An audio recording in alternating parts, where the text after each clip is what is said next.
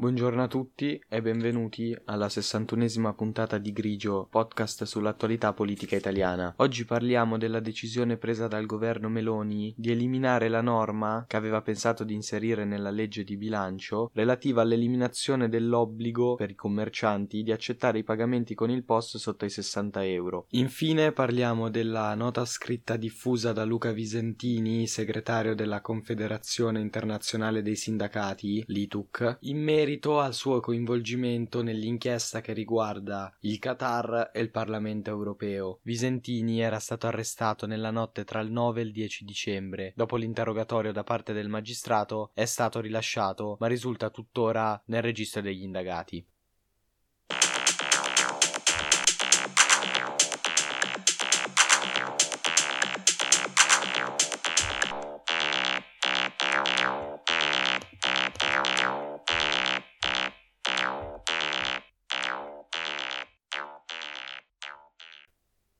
La norma era presente all'interno della bozza della legge di bilancio all'articolo 69, dunque è questo quello che è stato rimosso per cancellare il passaggio relativo ai pagamenti elettronici. Il governo italiano ha provato a trattare con la Commissione europea che però non ha fatto alcun passo indietro, proprio perché, secondo il parere fornito dall'istituzione europea, questa norma rischia di favorire l'evasione e non di contrastarla. Il governo Draghi a giugno aveva emanato una norma per cui si era imposto l'obbligo di accettare il pagamento tramite tramite POS per ogni cifra, proprio per contrastare l'evasione e dare un servizio migliore al cittadino. Il governo Meloni invece aveva l'intenzione di togliere questo obbligo, imponendo un range entro il quale il commerciante potesse rifiutarsi di accettare i pagamenti elettronici. Quindi di fatto il governo Meloni voleva cercare di favorire le lamentele portate avanti dai commercianti relative alle commissioni bancarie ritenute troppo alte per somme piccole. Tra i vari obiettivi del PNRR, tra i principali c'è il facilitare i pagamenti pagamenti elettronici proprio perché sono tracciabili e quindi tramite questi è più facile contrastare l'evasione fiscale. Per questo, secondo la Commissione europea, la proposta del governo Meloni di togliere questa norma attuata dal governo Draghi andava in contrasto con gli obiettivi del PNRR. In realtà, come sappiamo, come abbiamo già detto venerdì, la Commissione europea ha dato dei pareri negativi anche per quanto riguarda l'aumento al tetto dell'uso del denaro contante, che per il governo Meloni deve passare da 2.000 a 5.000 euro, e aveva dato dato parere negativo anche sul condono fiscale presente nella bozza di legge di bilancio per i debiti fiscali pregressi fino a 1000 euro accumulati tra il 2000 e il 2015 e il parere negativo è stato dato per le stesse motivazioni, ovvero che queste norme vanno in contrasto con la lotta all'evasione fiscale che come abbiamo più volte detto all'interno di questa puntata è uno dei principali obiettivi del PNRR. L'annuncio di questo cambiamento di decisione da parte del governo è stato fatto dal ministro dell'economia e delle Finanze Giorgetti durante l'assemblea della Commissione di bilancio della Camera. Ha specificato Giorgetti che la norma è stata rimossa, ma che il governo spera che la Commissione pensi a delle forme di risarcimento di ristoro per i commercianti, che se devono accettare questi pagamenti elettronici avranno un onere maggiore per via delle commissioni bancarie presenti quando si utilizzano queste modalità di pagamento. Teoricamente, togliendo l'articolo 69, sarebbe stato eliminato anche il tetto all'uso del contante che sarebbe passato da 2.000 a 5.000 euro, ma su questo specifico passaggio Giorgetti ha precisato che è stato un errore e che sarà corretto prossimamente. Già domenica sera comunque Giorgia Meloni aveva fatto capire ai giornalisti uscendo dal Senato dopo il concerto di Natale che il governo era intenzionato ad ascoltare il parere non vincolante della Commissione europea sui pagamenti del POS, ma anche lei aveva specificato che da subito si sarebbe pensato a come riuscire a non far pagare le commissioni sui pagamenti soprattutto di piccole cifre ai commercianti che ora sono obbligati ad accettare i pagamenti elettronici. In realtà il modo per fare questo non si sa ancora quale potrebbe essere. Un'idea di cui si sembra si sia discusso all'interno del governo è l'introduzione di crediti d'imposta per le imprese di questo settore in questione. Tra gli indagati del caso che riguarda lo Stato del Qatar e alcuni membri del Parlamento europeo che sarebbero stati da esso corrotto, c'è anche il sindacalista Luca Visentini, che è segretario della Confederazione Internazionale internazionali dei sindacati, l'ITUC, per spiegare la sua posizione si è affidato a una lunga nota scritta, nella quale ha precisato di voler fare un passo indietro per quanto riguarda la sua carica di segretario dell'ITUC, proprio per permettere alla stessa associazione di svolgere delle indagini interne e prendere le decisioni migliori per affrontare questa situazione difficile. Ha detto che è disposto ad aspettare anche il termine delle indagini che ci sono in corso proprio relativamente a questo caso di possibile corruzione,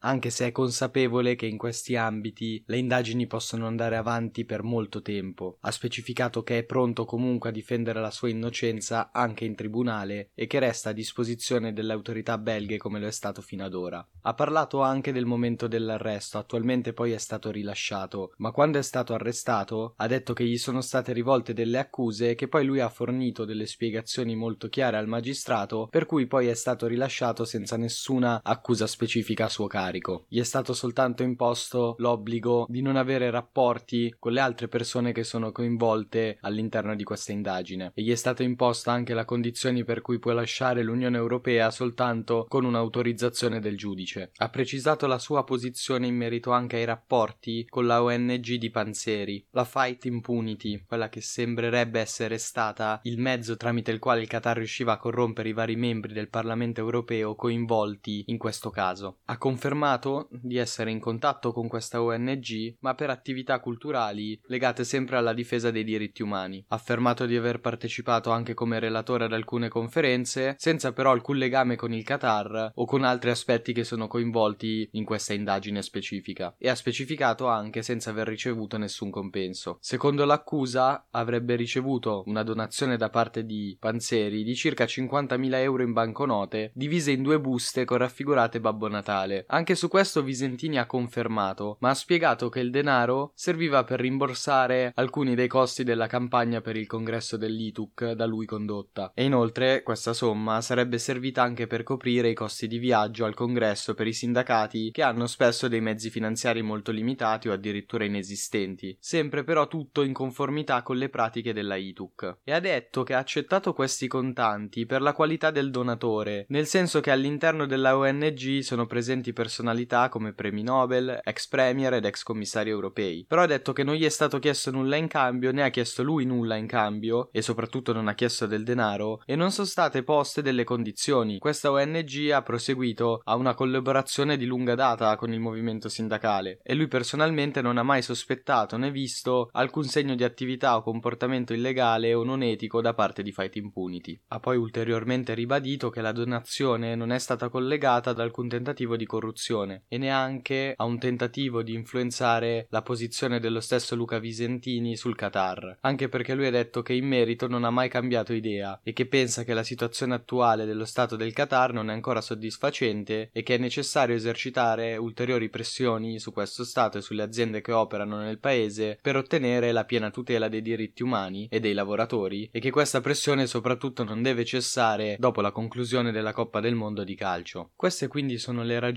portate avanti da Luca Visentini che come abbiamo detto si è dimesso momentaneamente quantomeno dalla carica di segretario della Confederazione Internazionale dei Sindacati, quindi dell'ITUC, e il suo punto di vista per quanto riguarda quei soldi che effettivamente ha ricevuto dalla ONG riconducibile a Panzeri. Ovviamente questo è un punto di vista personale di una persona coinvolta all'interno di queste indagini. Non sta a noi decretare se queste siano affermazioni vere o false. Noi facciamo informazione, quindi ci limitiamo ad aspettare notizie certe e seguiremo l'evoluzione di questo caso che sta coinvolgendo diversi membri del Parlamento europeo e lo Stato del Qatar. Io nel mentre vi ringrazio per avermi seguito, ci risentiamo domani per la 62esima puntata puntata sempre qui su Grigio Podcast.